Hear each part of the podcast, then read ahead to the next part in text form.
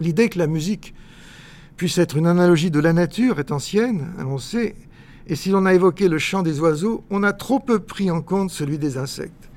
Car non seulement on peut supposer que le rythme, la pulsation de certaines musiques ont été directement inspirés par les sons naturels, et plus particulièrement de certains animaux, mais également que l'écoute des insectes fut une grande source d'inspiration. Que l'analogie, le parallélisme va parfois très loin dans le détail. La musique classique est au-delà. C'est l'heure métaclassique avec David Christoffel. D'où vient que les cigales se trouvent idéalisées comme des musiciennes? Pourquoi les papillons, alors qu'ils ne font pratiquement pas de bruit, ont-ils inspiré les compositeurs peut-être même plus que les abeilles? À considérer l'ensemble des émissions sonores de tous les insectes, comment des créatures si petites en taille par rapport à nous arrivent à produire des sons audibles à l'oreille humaine. Est-ce par la seule différence de taille que nous leur manquons de respect, au point de les exécuter d'un rien? Alors que les insectes sont promis à survivre à l'humanité, est-ce encore parce qu'ils excitent notre condescendance qu'au moment de les mettre en musique, on s'amuse à les ridiculiser? Mais eux, les insectes, quand ils s'envoient des sons les uns aux autres, est-ce toujours pour communiquer ou est-ce que ça peut aussi être pour jouer? Est-ce à dire qu'ils pourraient même être complices de nos musiques humaines dans lesquelles justement on joue à se moquer d'eux?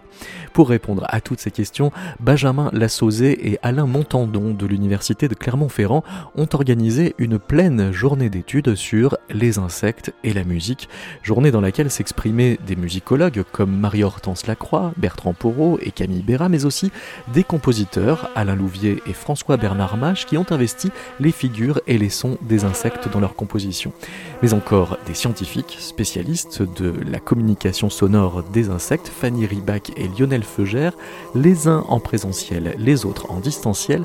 Les dix intervenants de cette journée ont accepté que leur présentation soit enregistrée et se trouve condensée dans ce numéro de Métaclassique. Le chant argenté des grillons et la musique des sphères que Van Gogh percevait au sein des fourmillantes nuits provençales. Alain Montandon.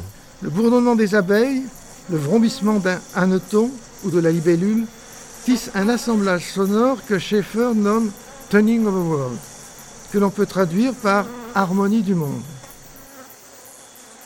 Thoreau, déjà dans son journal, voyait une harmonie essentielle dans les sons de la nature, sons qu'il faut apprendre à entendre comme de la musique. Mais Schaeffer va plus loin, voyant dans la nature une immense composition musicale. Bernie Krause, avec le grand orchestre des animaux, célébrer la symphonie de la nature, voit le tissé transparent des voix animales non seulement comme un chœur, mais aussi comme un événement sonore cohésif.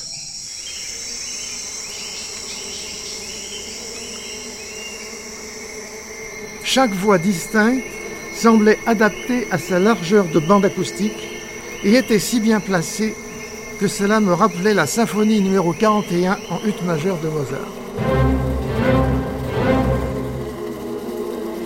Je cite, Le fait que toutes les voix des occupants d'un habitat se répartissent entre des niches présente un avantage adaptatif considérable. Le son de l'ensemble est souvent plus riche, plus énergique, plus puissant que la somme des sons émis par les parties. Ce que Bernie Krause démontre à partir de ses enregistrements est l'organisation systémique des différentes espèces, les insectes se répondant entre eux et tenant compte des sons émis par les autres pour en quelque sorte caler les leurs dans l'ensemble. Les Grecs, vous le savez, euh, gardaient les insectes en cage pour leur qualité musicale, comme en témoigne Théocrite dans la première de ses idylles, où il montre l'enfant tressant avec du jonc et de la paille de quoi emprisonner les cigales. En Chine, au moins depuis la dynastie Tang, 1618, on apprécie fortement les insectes chanteurs.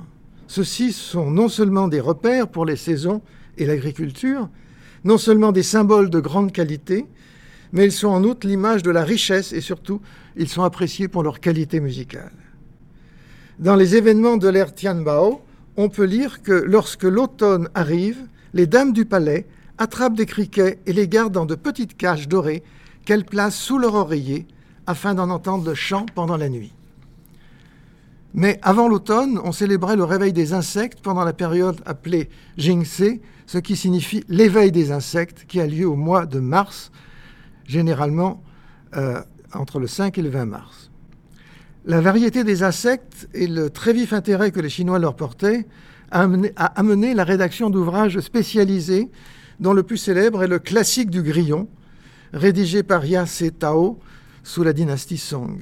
D'autres, comme le Shi, le recueil des grillons, rédigé par Yu Tong sous les Ming, ou le Su Jipu, le traité des grillons de Fang Hu, classe les espèces et traite de leur élevage. La qualité de leur musique était appréciée très affectivement par les évocations multiples provoquées par le chant. Et cela explique cette fabrication de cages variées qui pouvaient être en céramique, avoir des formes de gourdes, la forme de l'habitat, véritable instrument de musique dans lequel s'exerce le musicien, était importante pour déterminer le ton de la stridulation de l'insecte. Certaines étaient portatives et l'insecte, au contact de la chaleur humaine, pouvait alors se mettre à chanter. Les productions des insectes Fanny Ribac. sont température dépendantes chez un grand nombre d'entre eux. Pourquoi? Parce que les insectes sont des hétérothermes, c'est-à-dire que leur, température fluctue euh, au moins en partie en fonction de la température externe. Et euh, bah, cet exemple ici est amusant. Il a même nommé grillon thermomètre. C'est pas moi qui l'ai nommé comme ça. Il, est nommé comme ça par le sens commun. Et on peut entendre euh, ce qui produit à 24 degrés 8. C'est un, grillon euh, qu'on trouve notamment en Amérique du Nord. Et puis ce qu'il produit à 30 degrés 3. Alors, c'est pas complètement perceptible et puis l'enregistrement n'était pas fait ni sur le même individu ni exactement dans les mêmes euh, conditions. Mais euh, il a été montré en fait que lorsque l'on enregistre le nombre de, stridulations par minute et qu'on les compte, on compte le nombre de stridulations par minute et qu'on ajoute 40, et, ben ça donne euh, la température en Fahrenheit. et apparemment, c'est complètement, complètement précis et, et très bien estimé. Korsakov, dans quelques considérations sur les insectes musiciens, rapportait qu'un ami de Mandchourie lui avait communiqué Il est intéressant de noter que dans ce pays, les, Chinois tiennent certains orthoptères musiciens en captivité. Dans ce but, il aménage de minuscules cages dans lesquelles ils nourrissent des locustides renommés par les cliquetis mélodieux et sonores qu'ils produisent.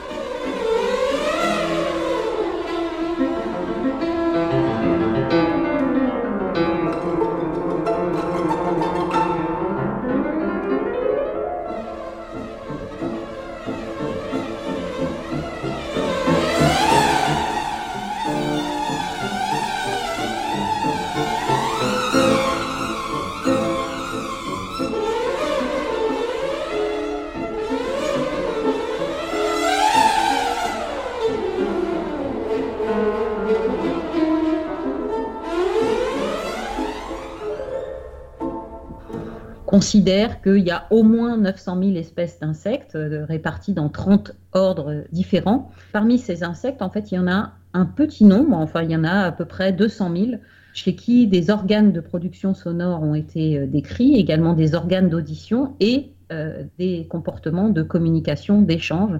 Une gamme de production très variée en termes de fréquence, puisque ça va de quelques dizaines de hertz euh, jusqu'à euh, euh, des ultrasons évidemment inaudibles pour l'oreille humaine, jusqu'à plus de, plus de 100 kHz, assez récemment a été décrit une sorte de champion de, de l'ultration. Il s'agit d'un genre qui a été décrit notamment au Panama, un genre de, de sauterelle, d'orthoptère, qui euh, produit à plus de 150 kHz et qui euh, a été bien nommé euh, par, par cette description puisqu'on l'appelle Supersonus.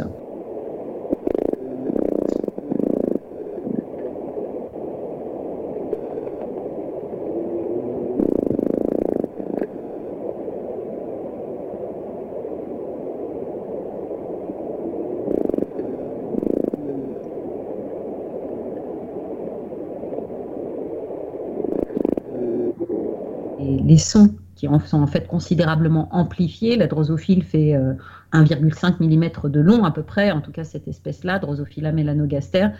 Et l'animal étant tellement petit que la source sonore est très petite, ce qui fait que les sons sont complètement inaudibles à l'oreille humaine. En fait, là, elles sont placées directement sur le, sur le micro, ce qui permet de les enregistrer. Et ces sons sont produits par euh, vibration euh, à l'air. À propos des abeilles, Metterlinck écrivait Il est vraisemblable que de notre côté, nous n'entendons qu'une minime partie de ce qu'elles disent et qu'elles émettent une foule d'harmonies que nos organes ne sont pas faits pour percevoir. Euh, il y a quatre pièces de Couperin donc, qui, euh, qui, ont des titres faisant référence aux insectes.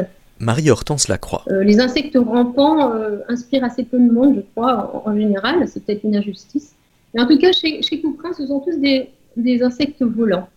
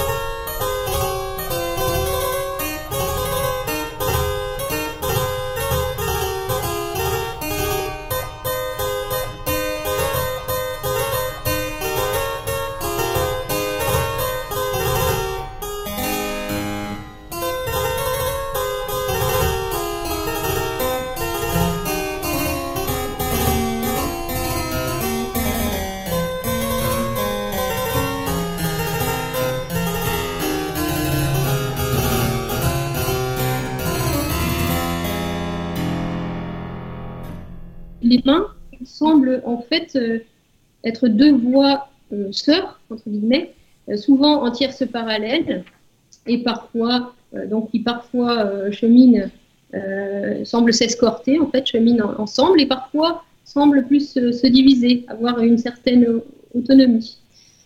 La musique paraît suspendue, alors bah, notamment par, par ce début sur un quatrième degré, donc nous sommes nous sommes en, en sol mineur, hein, la clé, bien sûr.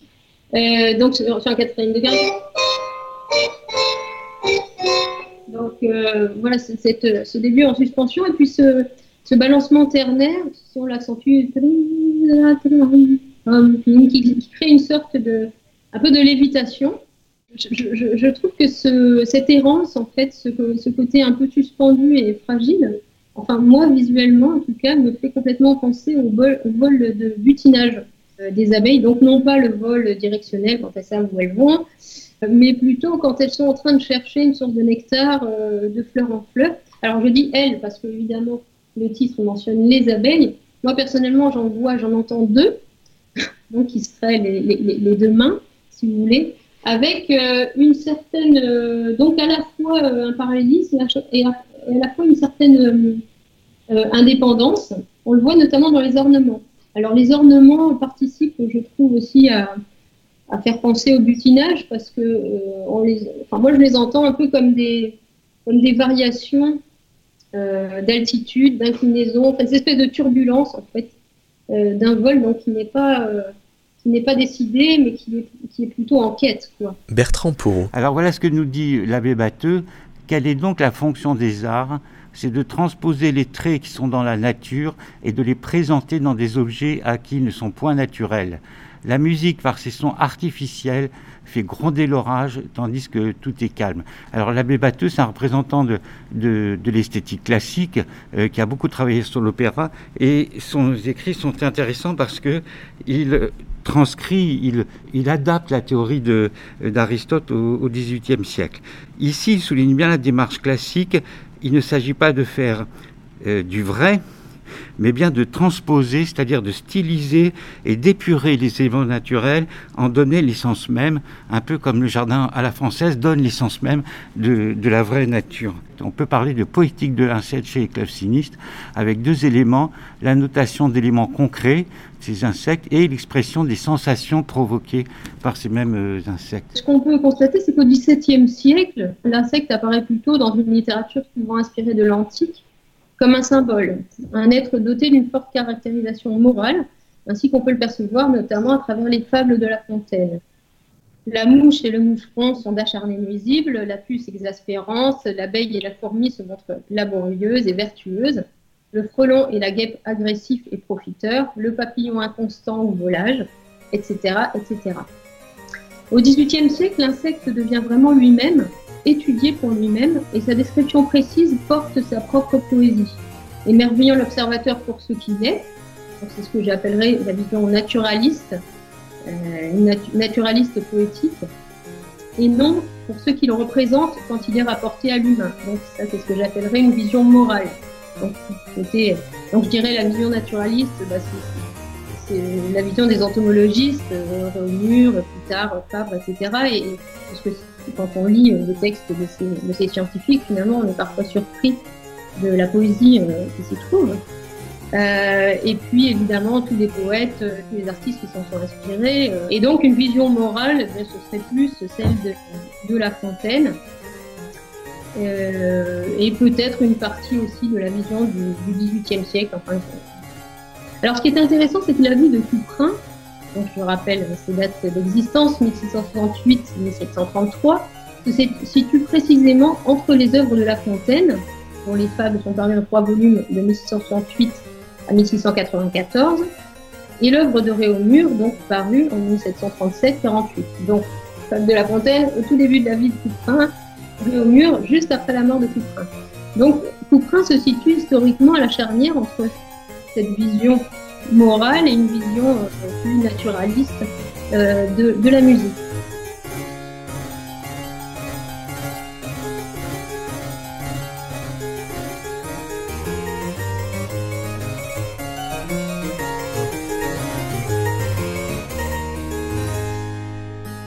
Euh, l'ironie est également de mise. Benjamin Lassauzé. Lorsque, dans le sillage des fables de La Fontaine, une pièce musicale fait mine de dresser le portrait d'un insecte pour mieux se moquer en réalité de travers bien humains. Le processus de dévaluation est alors évident, tandis que l'homme se retrouve alors réduit à des dimensions minuscules, ses menus défauts prennent subitement tout l'espace. Nous l'avions déjà remarqué dans Le Grillon de Ravel, mais les multiples versions de La cigale et la fourmi sont également éloquentes sur ce point. Celle de Gounod pour chœur à trois voix égales, indique d'emblée l'intention comique avec des paratextes très anthropomorphistes. Euh, affairé, timide, suppliant, méfiant, avec indignation et mépris. Il s'agit pourtant d'une cigale et d'une fourmi. Et, euh, Gounod illustre le texte en utilisant des procédés typiques de l'écriture chorale baroque, habituellement plus propices à dépeindre des situations humaines. Ce faisant, Gounod ajoute à l'anthropomorphisme une dimension parodique et euh, ravive l'époque où furent écrits ces poèmes, l'époque de, La Fontaine. Ainsi, le chant de la cigale, ayant chanté tout l'été, est représenté par une écriture en contrepoint imitatif.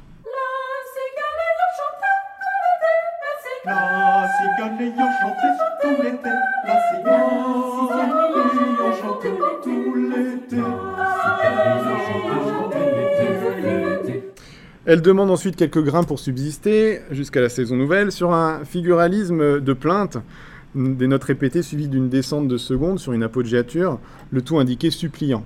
Pour subsister, pour subsister. Et elle jure solennellement de tout rembourser avant loup, foi d'animal, intérêt principal, sur un choral baroquisant en la mineur, alors que la pièce jusqu'ici était euh, euh, basée sur do majeur. Avant loup, foi d'animal, intérêt et principal. Et en guise de réponse, voilà la fourmi qui se moque de son interlocutrice en chantant Eh bien, dansez maintenant sur un rythme dactylique de bourré, peuplé de la la la.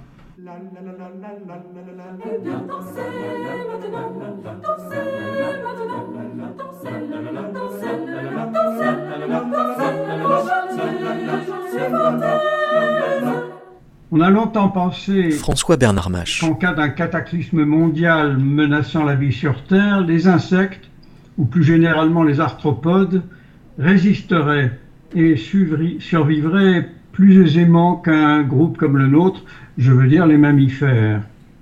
Mais aujourd'hui, où le nombre de ces insectes s'effondre d'une façon aussi spectaculaire que celui des mammifères, on en est moins sûr. Et si un tel cataclysme n'apparaît plus comme invraisemblable, il se pourrait que nous ayons de meilleures chances d'y résister au moins un temps que c'est plutôt que ces animaux qu'on redécouvre par ailleurs indispensables. La jalousie et l'agressivité qu'on pouvait ressentir envers cette immense catégorie d'êtres vivants laissent donc place à une sorte de commisération et le soulagement à ne plus les trouver seulement gênants.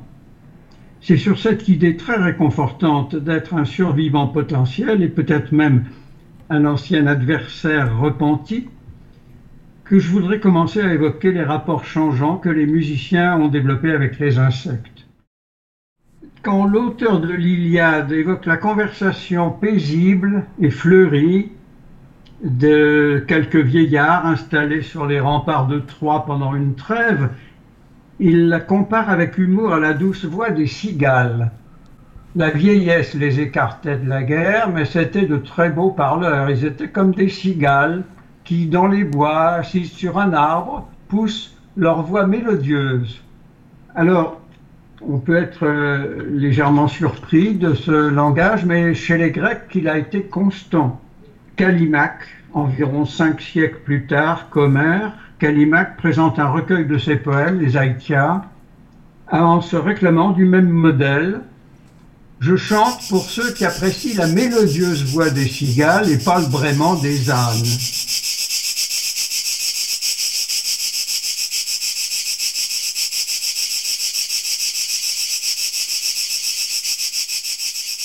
Un autre poète grec, qui a d'ailleurs inventé la formule de l'encyclopédie de poèmes connue aujourd'hui comme l'anthologie grecque, Méléagre, dédie plusieurs de ses poèmes à un autre insecte, le grillon, dont le chant nocturne berce ses insomnies d'amoureux solitaires. Voici son poème, Semon Apatema etc. Grillon, qui trompe mes désirs, qui me console du sommeil perdu. Grillon, rustique muse, chanteur volant, naturelle imitation de la lyre, gratte-moi quelque jolie chose en raclant de tes pattes tes ailes bavardes, afin de me libérer de l'insomnie inquiète, en tissant pour l'amour un chant d'exil. Alors si le grillon est une naturelle imitation de la lyre, et que la cigale aussi gratte cette lyre, c'est que le son de l'instrument avait la vivante monotonie, de celui des insectes. Nos contemporains ne jouent presque plus de la lyre, qui avait été la matière obligatoire de toute l'éducation d'un jeune grec. Mais il y a une exception dans une région qui englobe l'Arabie, le Soudan et l'Éthiopie. Ce dernier pays pratique encore deux modèles de lyre, la grande bagana, dont le son grave correspond peut-être à celui du barbitos grec, et le krar, modèle de lyre le plus répandu. Alors, à quoi je vous rappelle le son du grillon domestique que vous connaissez évidemment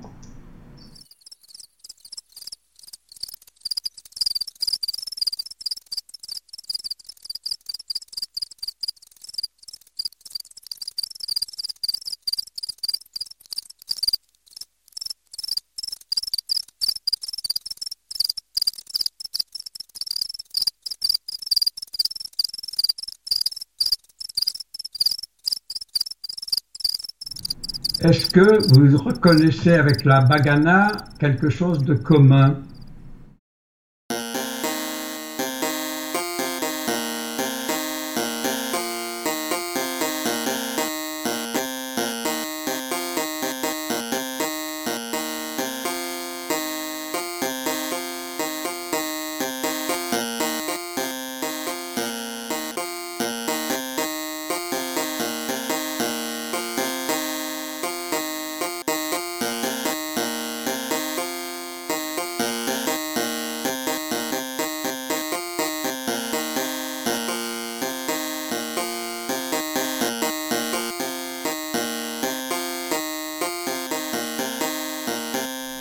Eh bien, euh, peut-être euh, si vous avez remarqué que sur ces quatre notes, euh, il y a constamment des variations d'intervalle et s'il y a constamment une sorte de résonance nasillarde qui est provoquée par la construction même de l'instrument. Mais la ressemblance n'est pas frappante. Et alors essayons le kra, l'autre petite lyre éthiopienne.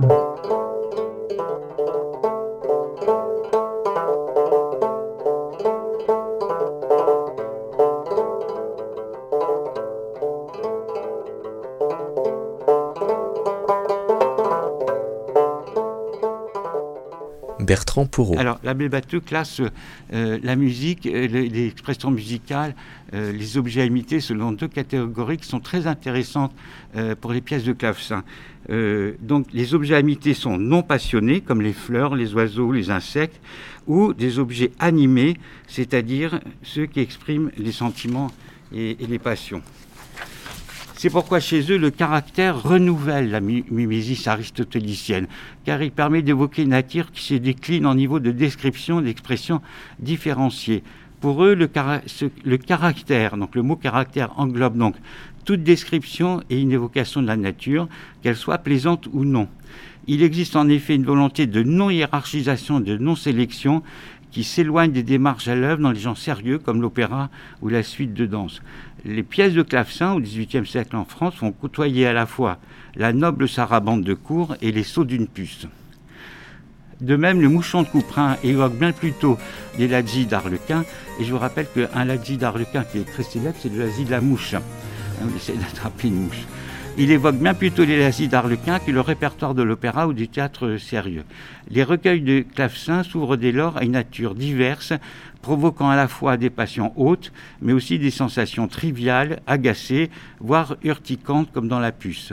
En cela, la mimésis chez les clavecinistes se dirige vers l'observation des éléments de la nature afin d'en saisir le caractère propre. Alors vous voyez, euh, pour moi, ce que j'ai déduit de cette analyse du corpus, c'est que il y a une transposition, on pourrait dire. Il y a une, réévaluation de euh, la mimésis euh, aristotélicienne, et donc ils y intègrent des niveaux et des registres, comment on pourrait dire, plus triviaux, ou en tout cas plus familiers. Penchons-nous maintenant sur la deuxième pièce, donc celle qui est euh, tirée du deuxième ordre, les papillons.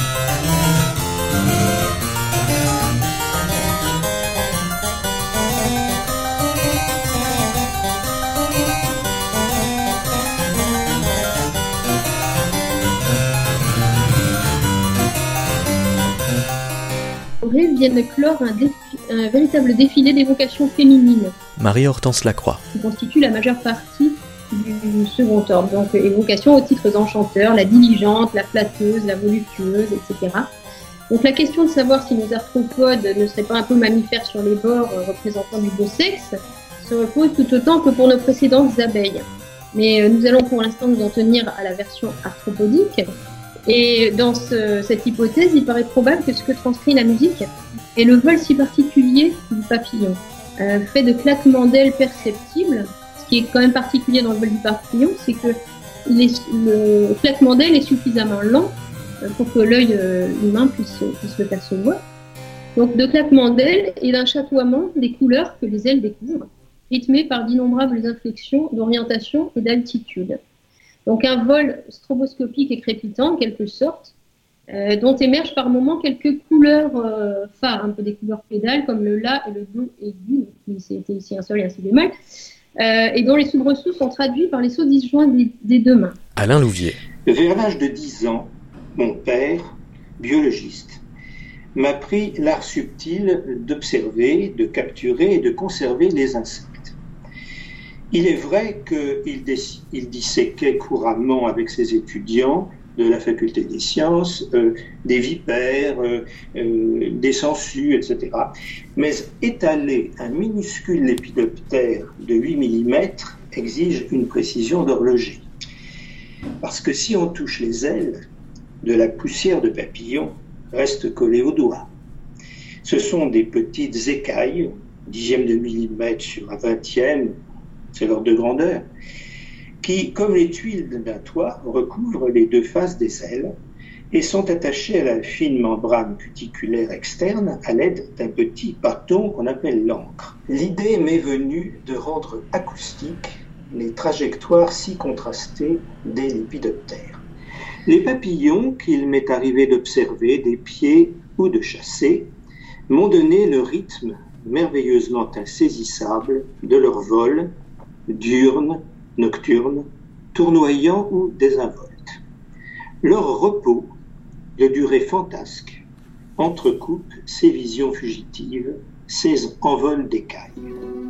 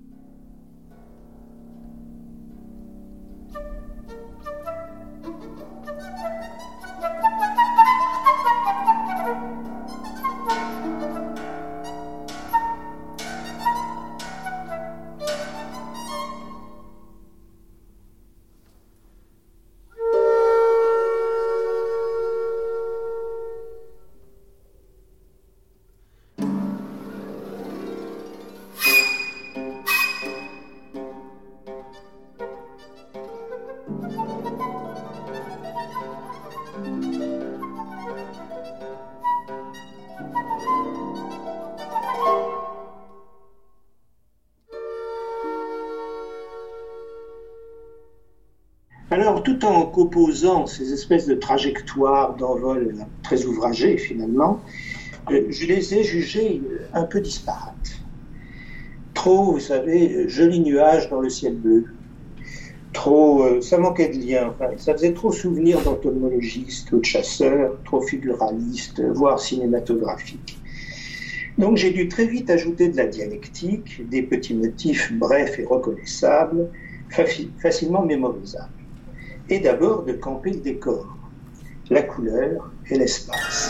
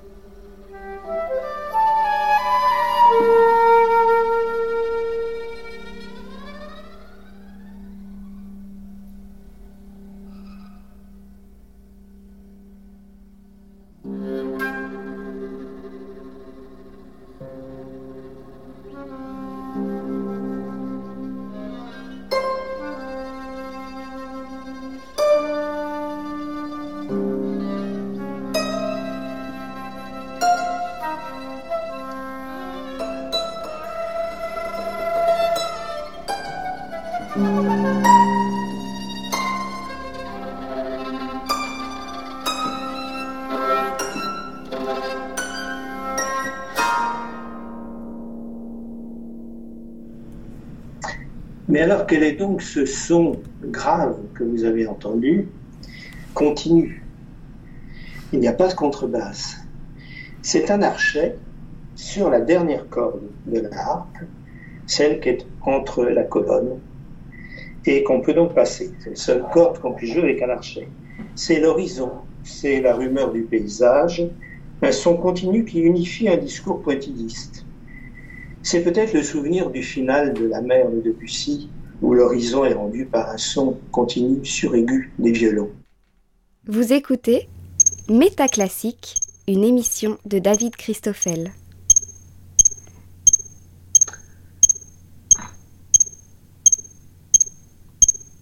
Vous avez entendu là Fanny Ribac. les productions d'un orthoptère il y a 60 165 millions d'années, donc un- un- appartient à un des ordres des insectes, 165 millions d'années, et on, on- on peut reconstituer non seulement les paysages les écosystèmes à partir de, de- de- des fossiles de végétaux, d'analyse des pollens, etc., euh, dans lequel les, les, les fossiles que l'on trouve vivaient, mais on peut aussi reconstituer en fait les sons du passé.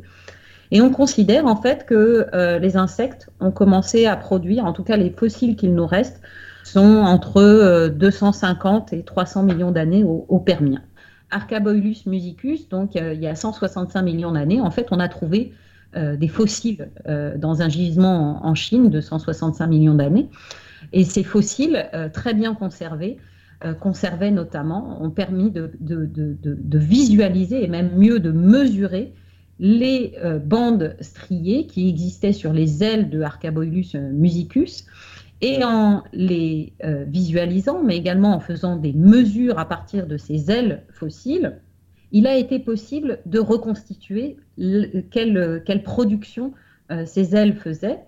Et cela à partir de la construction d'un modèle. Donc en fait, les chercheurs dans cette étude, qu'est-ce qu'ils ont fait? Ils ont mesuré chez un grand nombre de- de- d'espèces actuelles les caractéristiques de la plaque striée ainsi que les caractéristiques d'une structure qui, qui amplifie les sons euh, qui se trouvent à côté de cette plaque striée.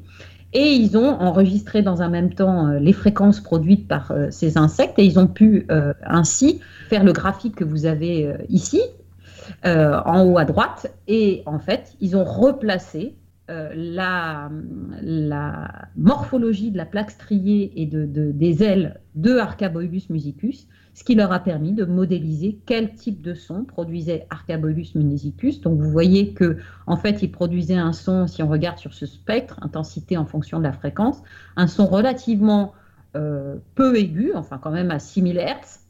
Et euh, on, on parle d'un son, il a été nommé évidemment par, la, par la production de ces sons reconstitués.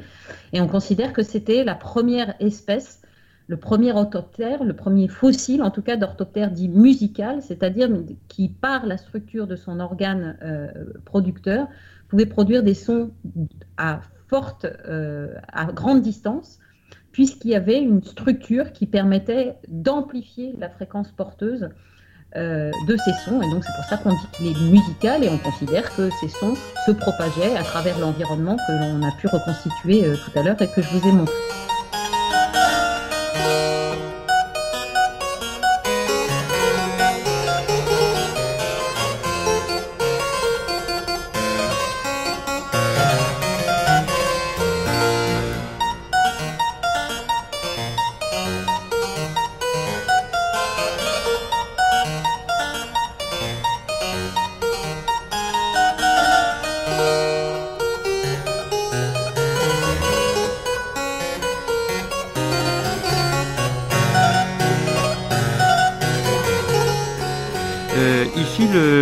Caractère de l'insecte a amené Bonne-Mortier à proposer une certaine agilité idiomatique sans que ce soit une grande virtuosité, mais euh, je voudrais souligner que c'est quand même, euh, sans doute dû à ces rythmes de gigue euh, à l'italienne, euh, cette agilité caractérise la plupart des pièces sur les insectes.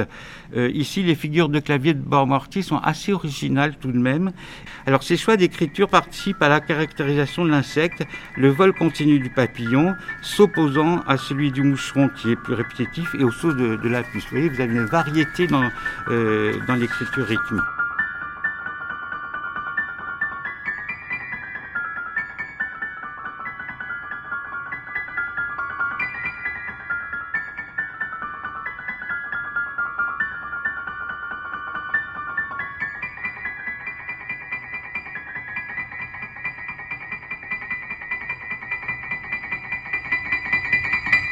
Benjamin Lassauzé. Registre aigu, tempo effréné, ce sont deux manières qui sont bien commodes pour représenter la taille insignifiante des insectes au regard de standards humains.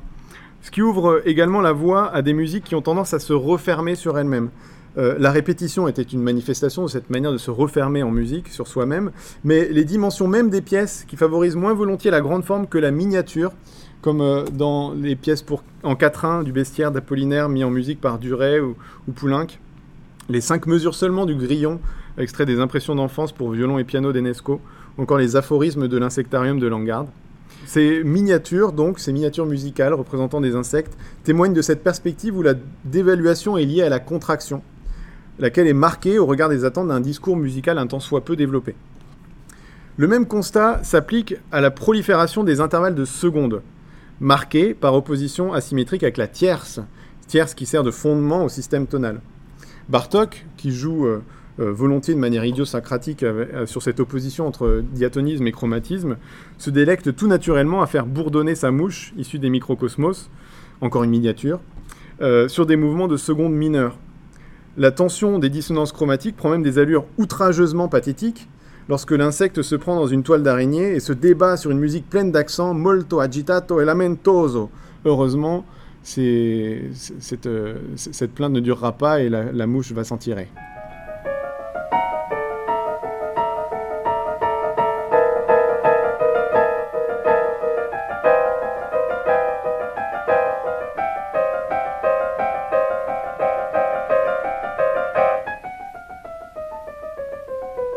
Pour ce qui concerne la dévaluation anthropomorphique du terrible, on trouvera dans les multiples versions musicales de la chanson de la puce, tirée du Faust de Goethe, d'éloquentes manières de dégonfler la solennité, obtenue par la confrontation du noble prince et de l'insignifiante et pourtant si agaçante puce. Par exemple, Beethoven caractérise fortement l'introduction de, euh, de, son, de, sa, mélodie, euh, introduction qui se voudrait digne en sol mineur, mais qui est immédiatement perturbée par des sauts de puce staccato traversant les registres.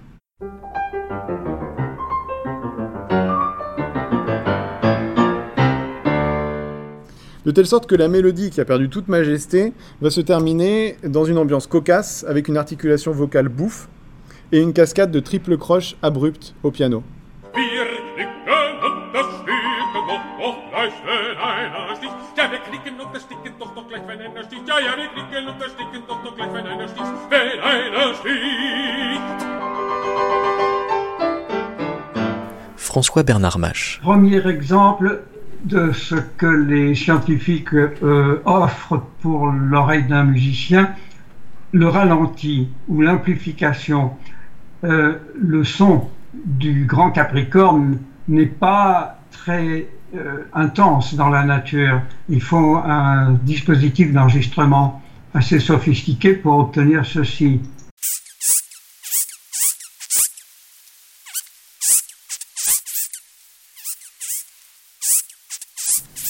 Et ceci ralenti donne naissance à une toute autre impression.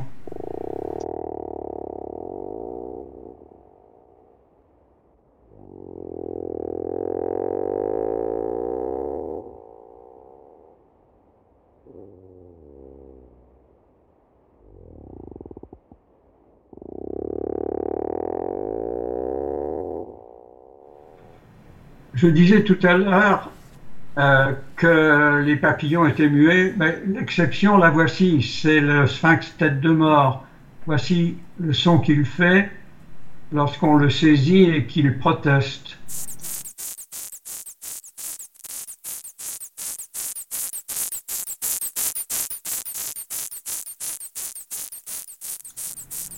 Alors pour l'entendre mieux, on peut le ralentir.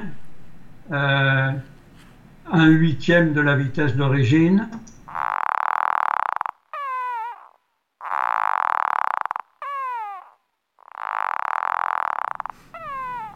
Et un vingtième de la vitesse d'origine.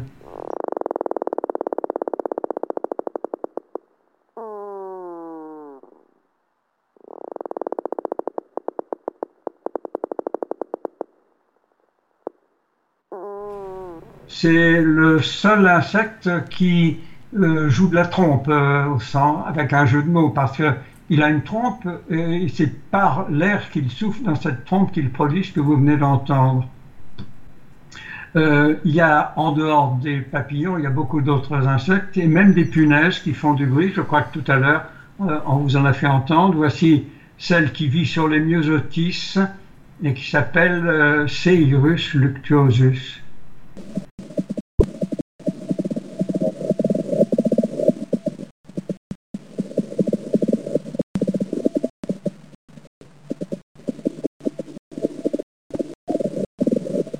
Donc euh, c'est une sorte de percussionniste euh, assez intéressant.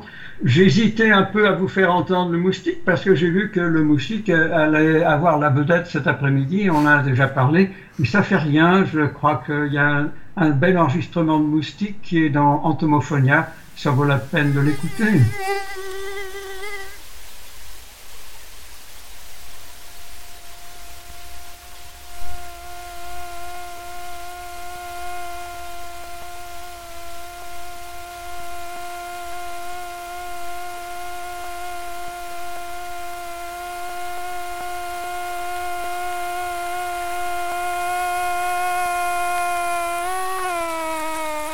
Voilà, donc vous avez certainement déjà entendu euh, ce type de son euh, agaçant.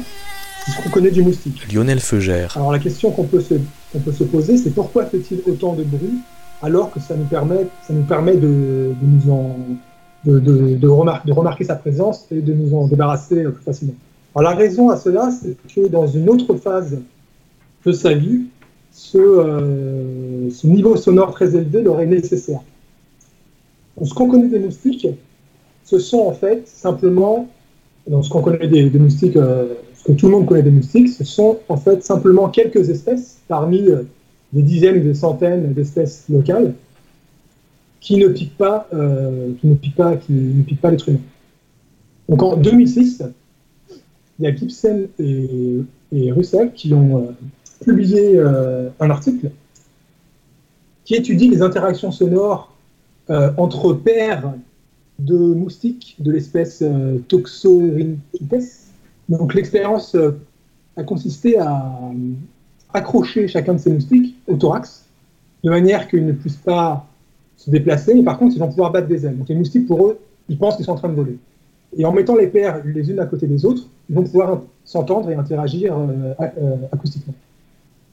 Et donc, il y, a un- il y a- il y a deux parties dans cet article. Il y a une partie qui est plus descriptive, sans mesure quantitative, dont le, le- le principal, la principale idée est que si on a des paires de sexe opposé, donc mâle-femelle, les paires, les, les- les- fréquences de battement des ailes vont converger et vont rester sur cette convergence.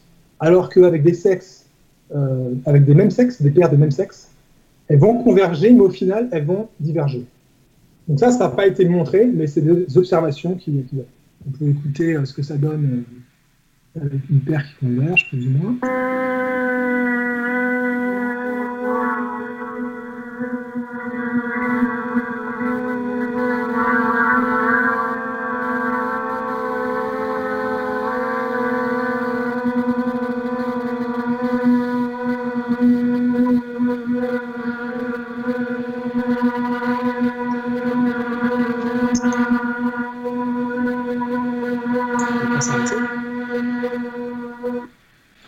Il y a une, partie dans une autre partie dans l'article qui, euh, qui va vraiment faire une démonstration de certains phénomènes de, convergence avec des mesures quantitatives et des, tests statistiques pour montrer que les phénomènes ne sont pas dus au hasard.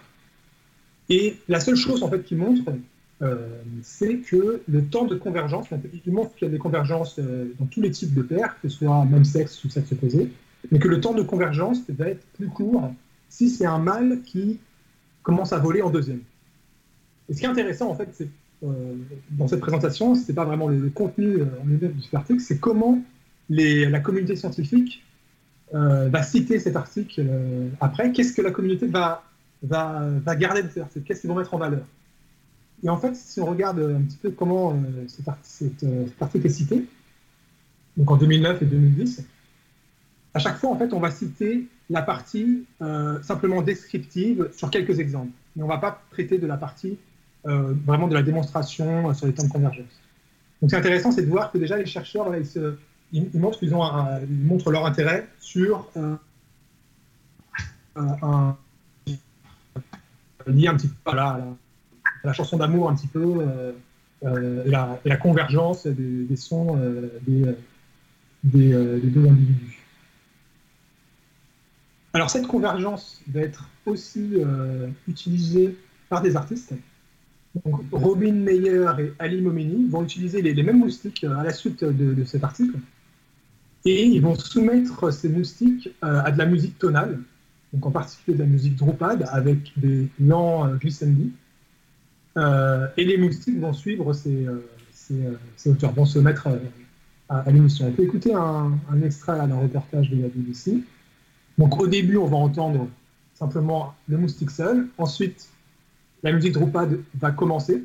Et on va bien voir que le moustique, vous allez entendre que, euh, que que le moustique suit vraiment euh, le chant.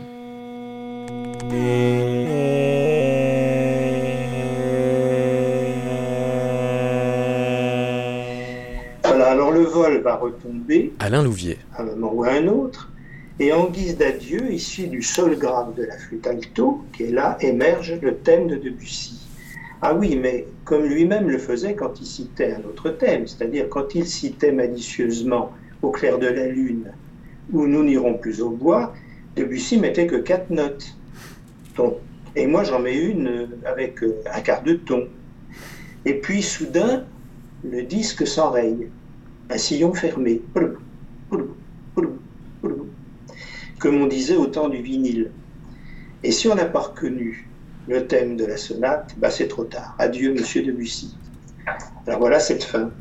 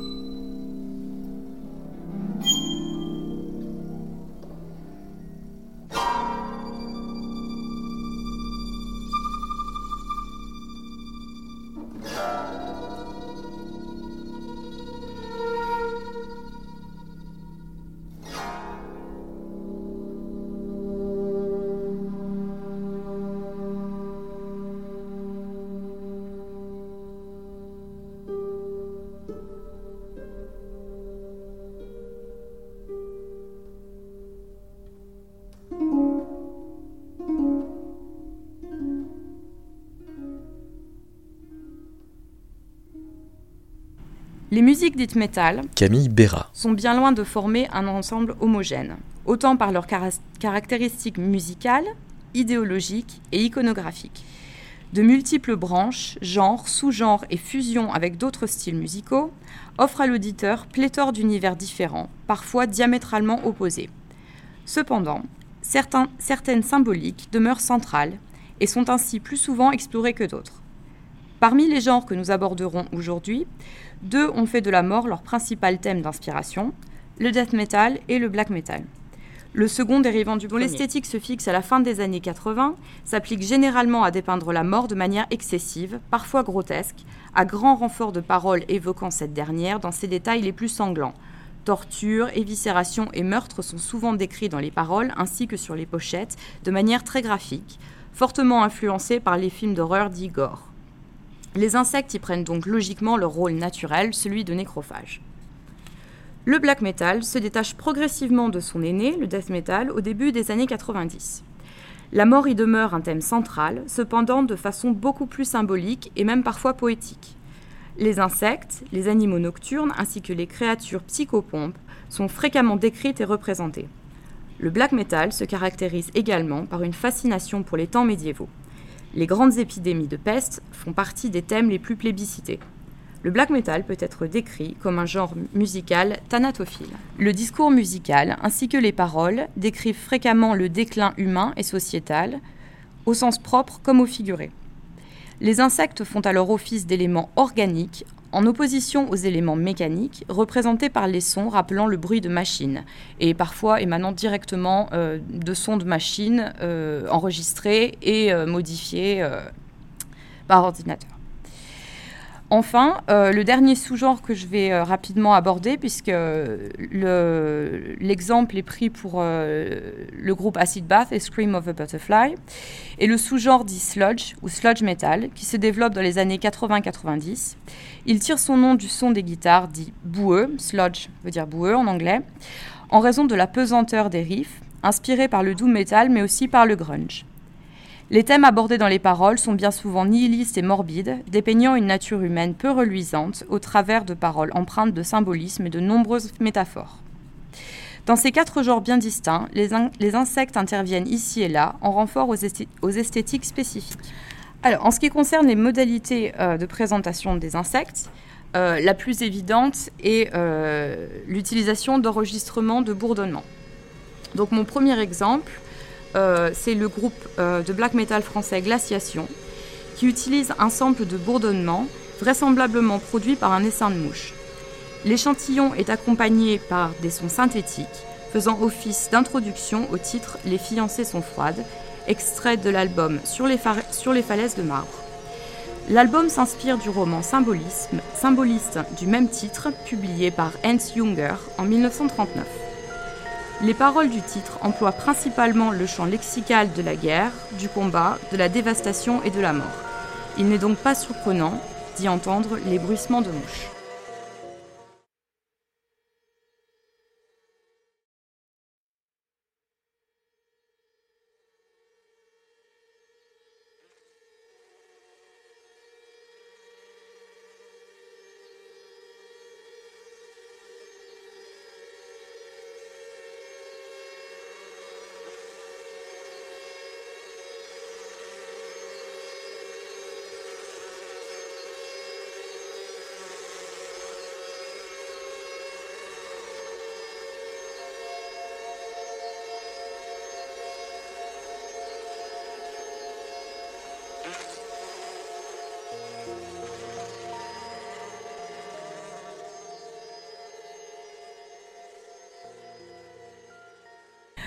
Enfin, euh, le genre dit drone metal fait directement référence aux insectes, puisque drone, en anglais, signifie bourdon.